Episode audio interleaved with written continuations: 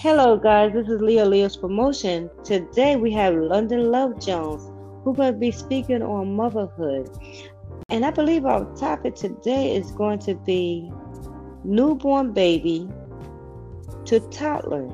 How was it, and what type of experience did you experience raising a child from a newborn baby to a toddler?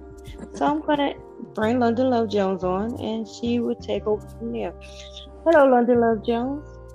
Hello. Good morning. Good morning. Good to you.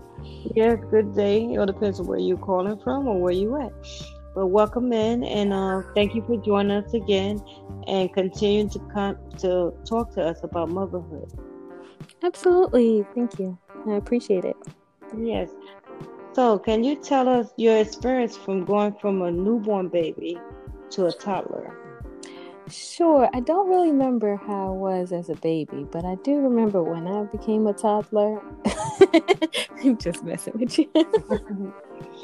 no. Um.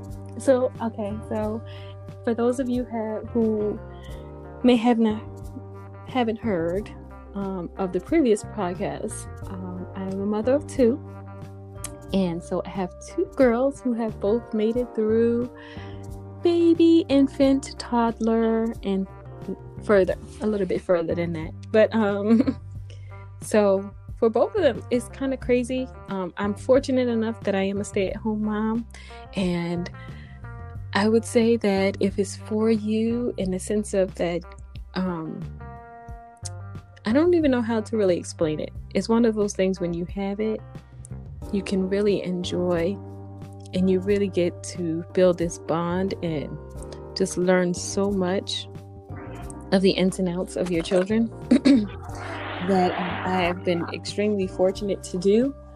So, um, the more, as whatever the amount of time you can spend with them, spend with them, and just sit back. You know, uh, for me, I didn't want to take the approach with either of them of just assuming that they're babies, so this is what they need. Or they're a toddler, so this is how you have to do it. And more so, actually looking at their personality because, you know, each child is different. And um, I think a lot of times that, you know, just over the years, we are taught that children are supposed to be seen and not heard, or they're supposed to just, you know, you're supposed to operate this way with them. You're supposed to do this with them, you know if um, I know for babies, they, you know, put them in the crib. You don't want to spoil them. Lay them down and go out the room or, you know, they don't need a bottle or this, that, and the other. And I, and for me, I realize it's more about that baby and that baby's needs, right? So with my two, I was able to see their similarities and their differences. Um, for one, is when they were babies, I thought that the first one was routine.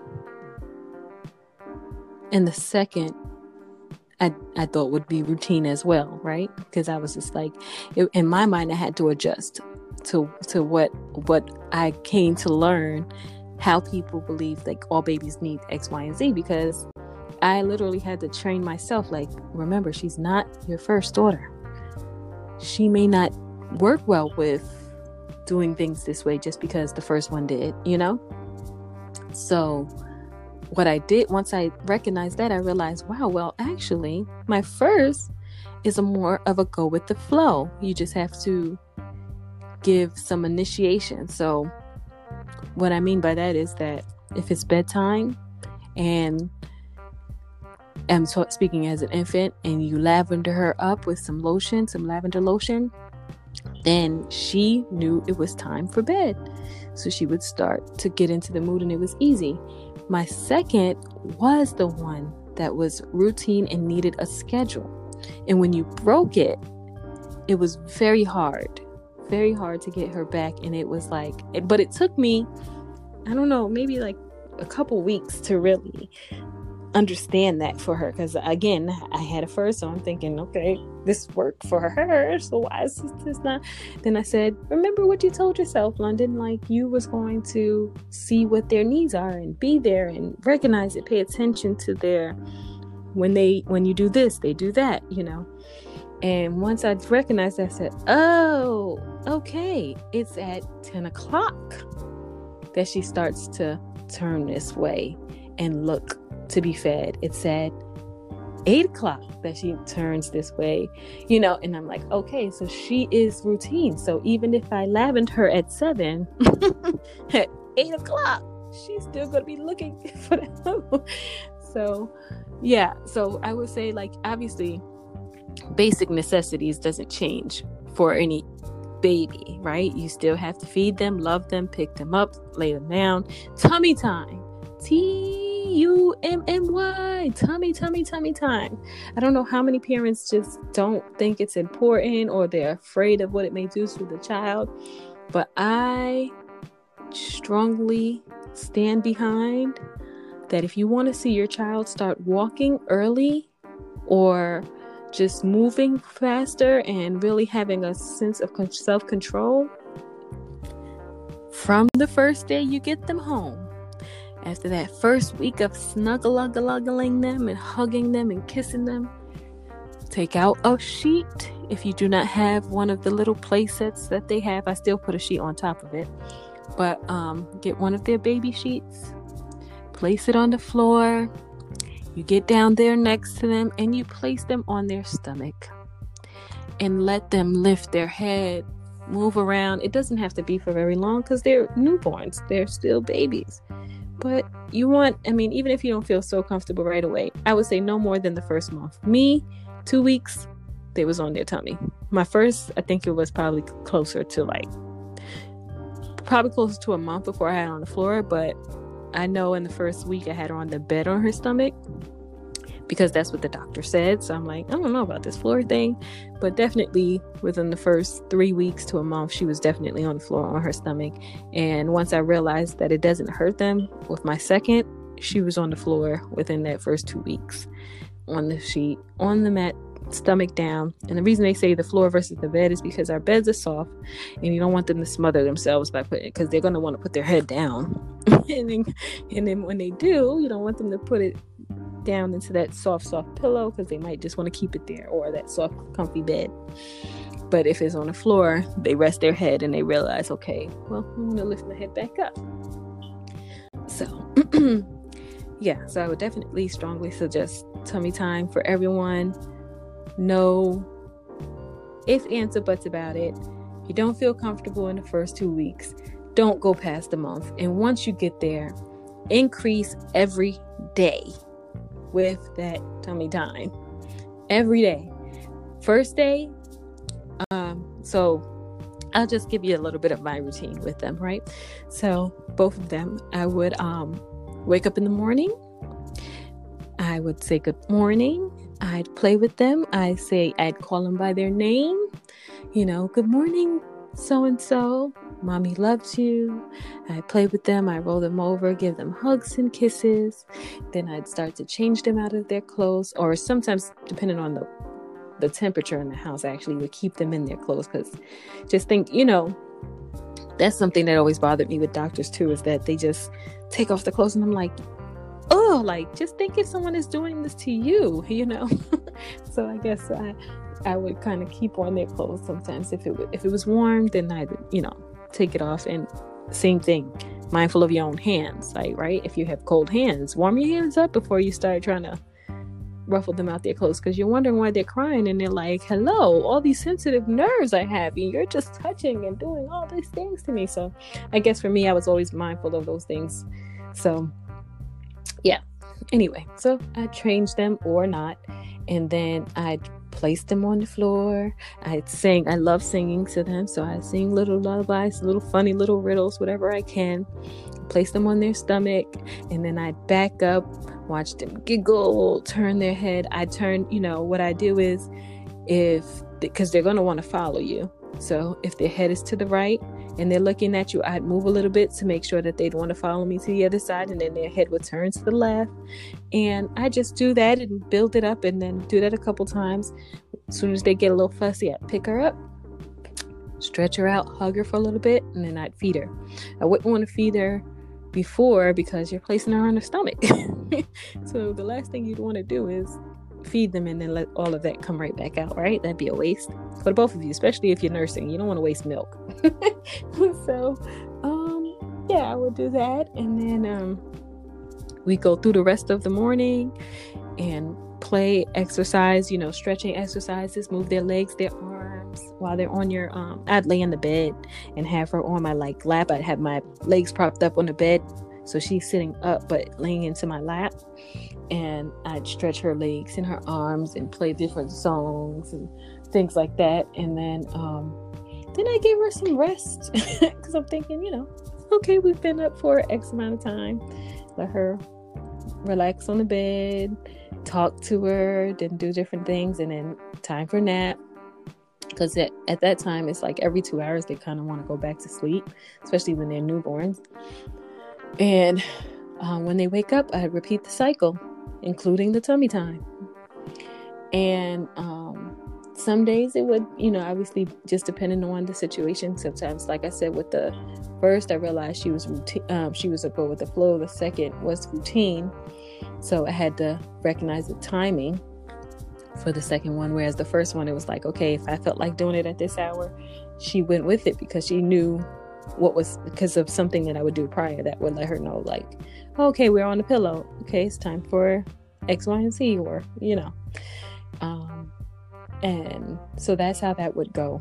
Um, and sure enough, they both crawled crawled pretty early, and neither one of them crawled very long. I can't say that either one of them crawled more than a month before they was ready to walk, or at least uh, they was definitely like they they crawled, they pulled up, and once they pull up, yeah, it was a wrap. I, both of them, they were both walking by nine months.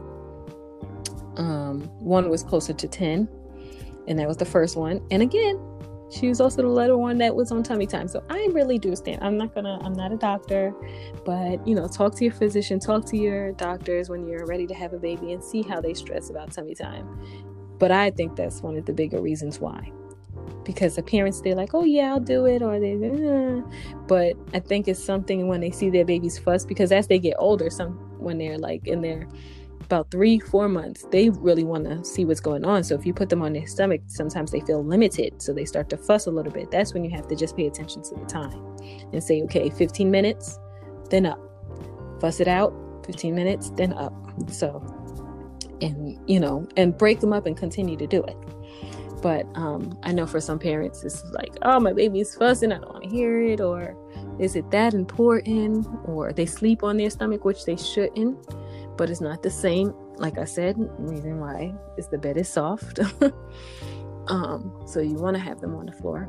But I'm not going to keep stressing this tummy time. So let's move forward. So yeah, they by about nine months they were both walking. One, um, the first one took two steps to my nightstand, and it was just her and I, and it was like adorable. But of course, my husband didn't believe it, and so we were able to capture the second real moment for the first because um, we had it on video and I said, okay, she's gonna walk and she walked straight to him, nice and stumbly and tall, so it was adorable. So we captured that, and then with the second, we were all in the living room together. And my second, we always tease because she loves to eat, like eat whatever we eat. And so I held out a piece of toast and um yeah she walked right over first she was first what i did is i was sitting on the couch and i realized her hands she wasn't holding on to anything she was just eating so then i said oh this is good to her and she's not recognizing that she's standing and not like phased by it so then i said okay i'll only give her a little piece and so now i had a bigger piece same moment turned around said here you go parker oops here you go and she uh, walked right over to me and got it and stood there again and kept on eating. And it's like, oh yeah, she's walking. So I also, so for me, part of the encouragement is to have something that they want or someone that they want, love something that excites them to go to. My first daughter, obviously, her dad always excited her, so she was like, "This is not a problem. Daddy's here." And the second, she loves daddy too, but she was also enjoying what she was eating. She was like, I need to get to that. Forget whatever's underneath me. So, yeah, so that's how that went. And then fast forward, so now they're walking, and the toddler stage um, is I think is what's important is their development is their vocabulary and recognizing their how they communicate. So, um, if you have, um, if you don't know, reach out for help. Right when it comes to communication, and get confirmation that your child is developing the way that they should. With that being said, don't stress it too much, right? Because as long as they're able to communicate, then that means that we're moving in the right direction. And I say that because my first daughter, I look back at some videos and I realized I understood her, but no one else did. and at a stage when she wasn't really supposed to be talking, but in my mind, I guess for whatever reason, I really understood what she was saying, and it was like a full dialogue. I actually looked looked at a video, and I'm like, she did not say one word, but I understood everything that was happening, and I even remembered that moment. So I thought it was funny. And she was still, I think she was one, but by two, when she started actually using real words, it was like amazing because some of the words she was using, I was like, how does she know that word? And then it's the same thing with my second daughter even still, like my husband says, she'll be a lawyer because she throws out these really huge words, and we're just like, and she uses them correctly. And it's just like, okay, who is telling you this? you know, so, um, and I think that largely becomes from also not only like we speak to them all the time. So, I know they stress reading. I would say read to them every night if you don't have a time that you feel like you can before they go to bed, don't let it be TV, you know, or don't just put them in the bed. Read a book to them, and then if you feel like you just don't have that time, just talk to them. That's all they need is just for you to talk, have a conversation, talk to, and that's I think that's where we were strong in our strongest suit. Because I can say I didn't read to either one of them every night. It is something we do more now um, and they both love reading. And and then also at I did read to them at like their little playtimes, so I guess that counts in difference from their nighttime. But still, um, even without that, I like it didn't matter what it was. I just have a conversation with them. They're another human being. They're in the room, you know. And I love explaining things to them. And you know, people give little credit to children, but I always think about one time with my first daughter I was at a friend's house and they was like, "Oh no, don't let her touch that wire." And so I went over and I pointed it out and said, "No, this is dangerous. You don't touch this. It's a cord. Cord is dangerous. You don't touch it." And I explained everything about it. And then my friend said, "Why do you do that?" She don't understand that. I said, "How do you know?" this is the age when they learn everything, is it not? So, who's to say what she is gathering from what I'm telling her? If I'm telling her everything, then she may hold on to all of it. And to this day, I believe that she understood because she did not touch a cord. She knew not to, and when she and when she started speaking, she said the words. I didn't have to, I didn't go over it with her again, but she said cord, no. And that for me was confirmation. So, um, I say share with them as much as you can about things they need to know. Don't that don't mean you go there and be like, Susie, let me tell you about Susie last week. She was doing X, Y, Z because you want someone to vent it. No. What I what I mean is as you're cooking, say this is an onion. Mommy's in here cooking onions and we're making spaghetti, you know, stuff like that. It, I think it really builds their language and they understand you know what's happening because they're watching you. They're like okay what is that in there? I you know when you if you ever seen um look who's talking you know i don't know if you remember like how they'd be like yeah you see that green thing over there and they're you know the the way the baby is talking like what is that monstrous thing coming towards me? So they're trying to figure it out because they don't have a name for it yet right but what if you're giving them the names as they're not verbally talking, but they're fig so they can actually be grasping everything you're saying, right? So they're like, oh man, they could also be like, this lady talks a lot. But either way, it will start to come together. Time for bed. Let's get under your covers. Let's do this, you know? So details in what you're doing and describing what it is. I don't think it hurts. It may require a little more talking, but I think that's what has helped them and now it comes second nature to us. Uh, so yeah, that was infant to toddler and the toddler years. Wow, Interesting. So will you be ready to start all over again? No, um, I mean, if it's God's will, I can't, I can't control what He has in store.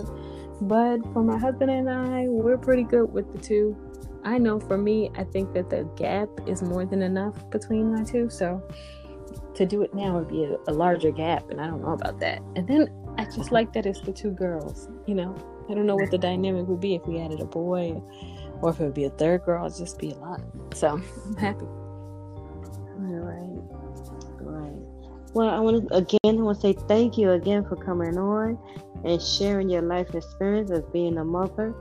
Um, I'm quite sure this will help a lot of young mothers out there and new mothers, you know, young or old, I should say.